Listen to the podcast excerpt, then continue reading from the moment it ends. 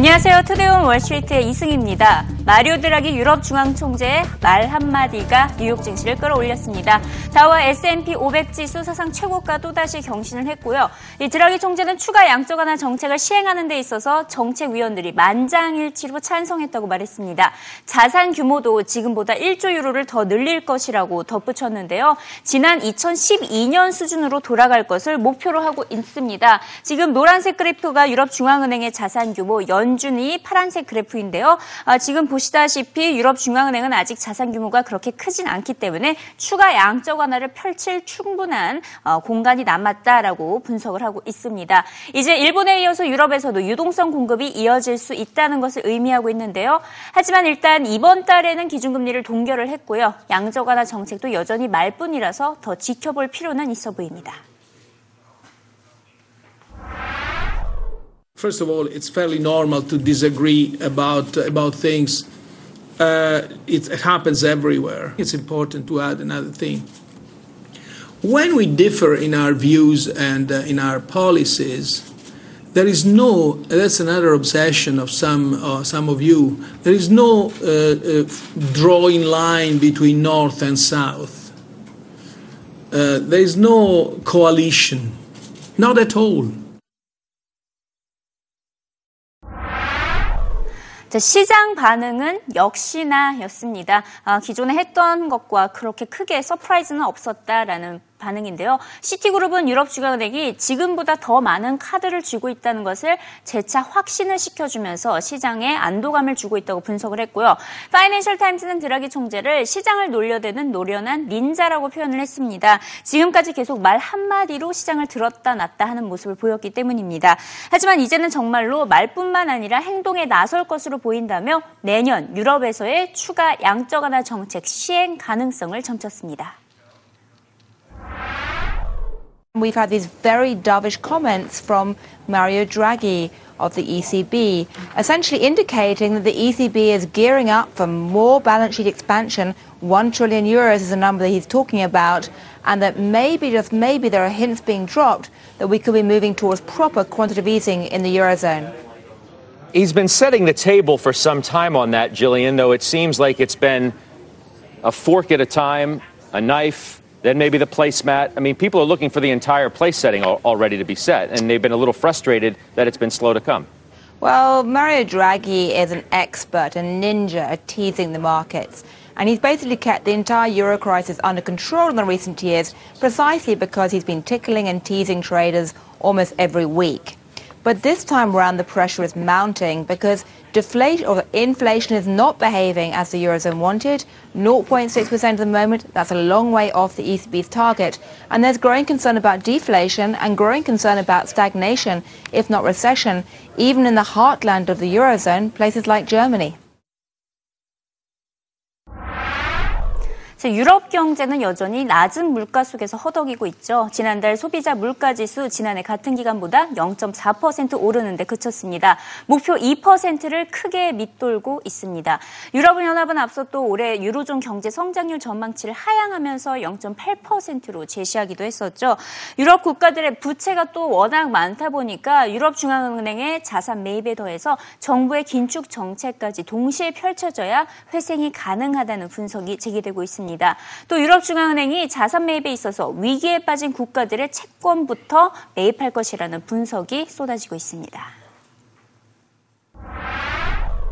That there's too much debt in Europe, debt that's uncollectible, and it's weighing on growth. But the politicians don't want to talk about this. You know, easy money is the first step. They did the right thing. But the second step is to restructure. And the only ones who are really doing this effectively, ironically, are the Germans, who are also paying off their public debt. And people are criticizing them for this. But you can't just push up asset prices without making income go up as well. That's the key problem. We are causing banks to double and treble their holders of government debt at a time when governments are behaving in such an irresponsible fashion, Rick. You know, the whole post-war, and I mean World War II, structure is premised on the idea that government debt is the best quality of all obligations. But it means they have to behave. And if they don't behave, you start to undermine the whole premise of our financial system. And I think, to me, the public sector is where the next crisis is going to be, because that's where there's no capital and that's where there's no fiscal discipline. Look at Spain. I think Spain is finally moving in the direction of some kind of debt relief for these debts that are uncollectible. There's no point in pretending that they're good. 이번 드라기 총재의 발언으로 유로화 약세, 달러화 강세 현상은 심화됐습니다. 일단 달러 대비 유로화는 전날보다 0.6% 떨어진 1.23달러까지 나타나면서 장중 2년 만에 최저치를 기록했고요. 반면 달러 인덱스는 더 강세를 나타내면서 87.44달러까지 기록이 됐습니다. 시장에서는 90달러 돌파까지 전망을 하고 있는데, 이에 따라서 원유와 금, 은 등 주요 상품 가격 하락 압력은 계속해서 더해질 것이란 전망입니다. Tells us the dollar's going higher. The dollar is all about relative rates of return. Why would you want to invest in Germany where you can earn about 80 basis points going lower when you could invest here by buying dollars and get about 3 times that and an interest rate that's headed higher? All right, Scott is not alone in his prediction that the dollar is going to go higher. Traders on the floor here telling me they expect the same thing. Brian Stetland, if that's the case, does this commodities crush continue?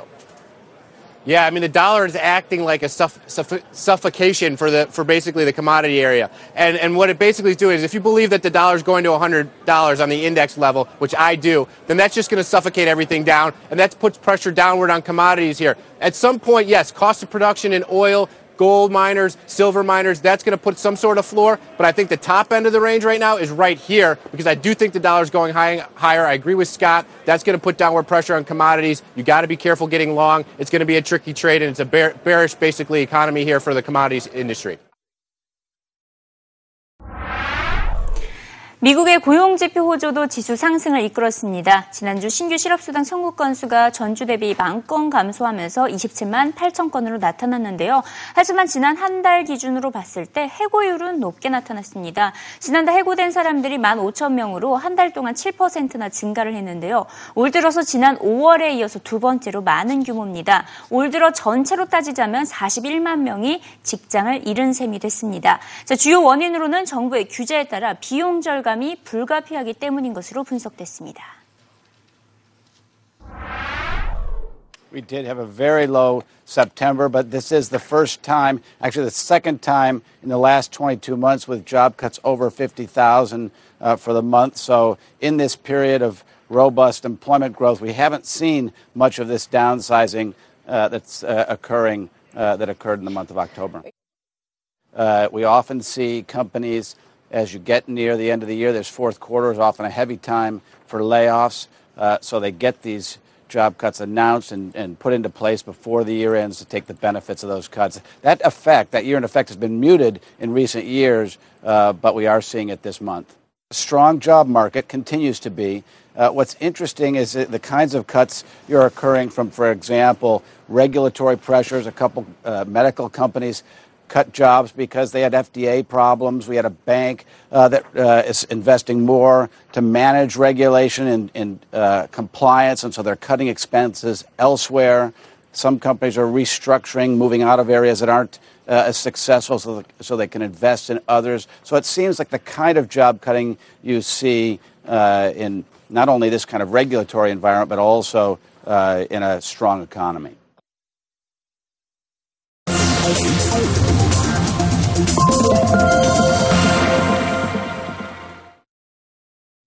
현재 이 시각 CNBC 헤드라인을 살펴보도록 하겠습니다. 연준의 양적 완화 종료에 따른 달러와 강세가 이어지자 금값이 많이 폭락을 하고 있는 상황인데요. 이런 가운데 스위스 중앙은행이 금값을 구제할 것이다라는 분석 기사가 실리고 있습니다.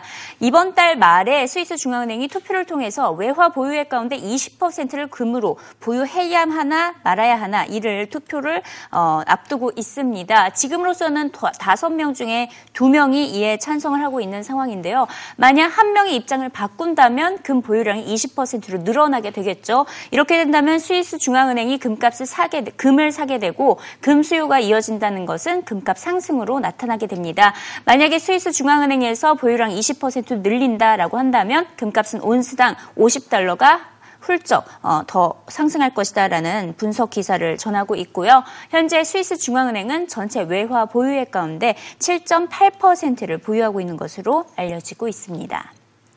자, 오늘 석유 수출기구죠. 오펙의 보고서를 빼놓을 수가 없겠습니다. 오펙이 석유 수요 전망치, 석유 가격 전망치 모두 하향 조정을 했습니다.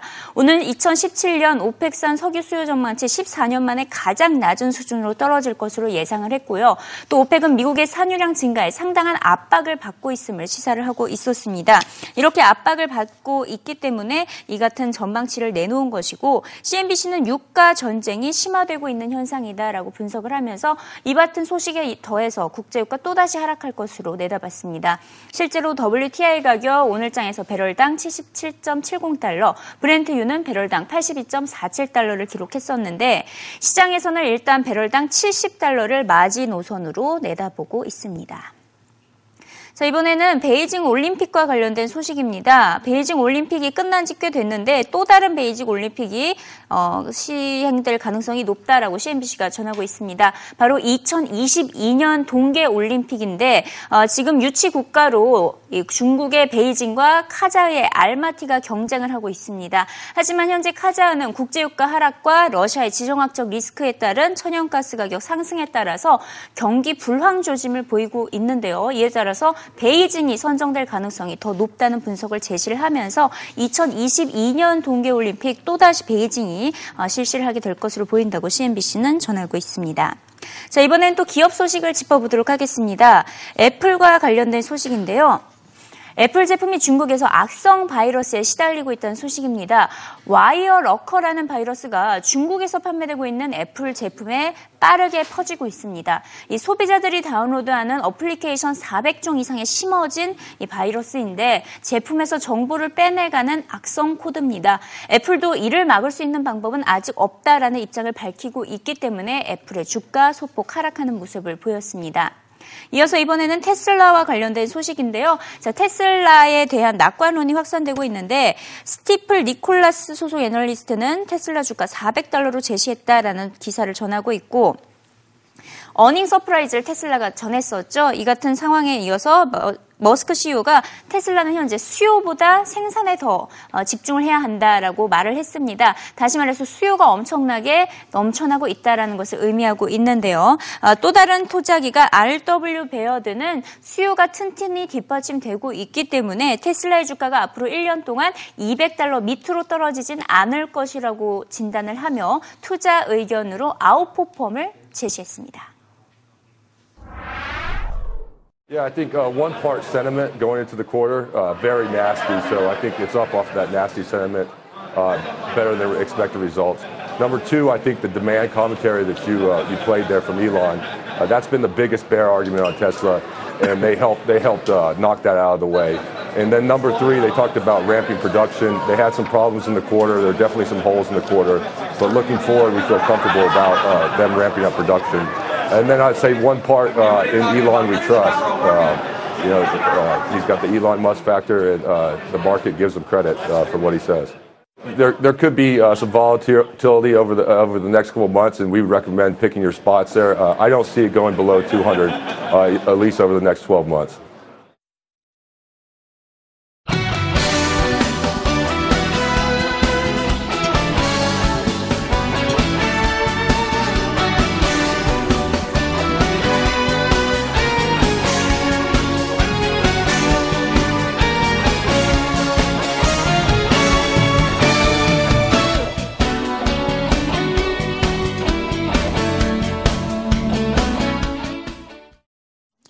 네, 이어서 오늘 나온 주요 해외 기업 뉴스 살펴보겠습니다. 마이크로소프트가 애플 아이패드와 아이폰용 오피스 앱을 무료화시켰습니다. 이전에 오피스 365 회원만 가능했던 문서 편집 기능과 작성 기능을 추가한 것인데요. 마이크로소프트는 또 안드로이드용 오피스 앱의 시험 버전을 내놨는데 정식 버전은 내년 초쯤에 나온다고 합니다. 중국 정부가 자국에서 열리는 APEC 정상회담 기간 동안 페이스북과 BBC 뉴스 등 금지 웹사이트를 제한적으로 허용할 것으로 보입니다. 싱가포르의 중국어 신문인 리아너 자오바오에 따르면요. 중국 당국은 극히 제한적인 허용이며 또 회의 장소 부근 및 프레스 센터로 제한되기는 하지만 어쨌든 회의 기간 중에 이들 사이트를 허용한다는 방침을 보이고 있는데요. 원차이나 타임스의 보도에 따르면 중국 정부의 이 같은 움직임은 유례 없는 또 움직임이 되겠습니다. 중국 업체들의 실적이 상당히 좋게 나오고 있습니다. 중국의 스마트폰 업체 샤오미가 지난해에 순이익이 거의 2배로 뛰어오른 것으로 나타났습니다. 월스트리트저널이 비밀리에 입수한 문건에 따르면요. 샤오미의 지난해 순이익이 전년 대비 84%나 폭증한 34억 6천만 위안에 달했는데요. 매출도 2배 넘게 증가한 270억 위안이었습니다. 또 올해 순이익이 75% 증가할 것이라는 내용도 이 문건에는 포함이 돼 있었습니다. IT 기업 레노버도 순익 부문에서는 호조를 이어갔습니다. 레노버의 3분기 순익이 2억 6,200만 달러로 전년 대비 19% 증가하면서 전문가 예상치에 대체로 부합했는데요. 다만 매출은 7% 증가에 그치면서 예상치에 다소 못 미쳤습니다. 레노버는 중국 시장 행사의 매출이 2% 줄었고 대신에 유럽 시장 매출이 33% 늘었다고 설명했는데요.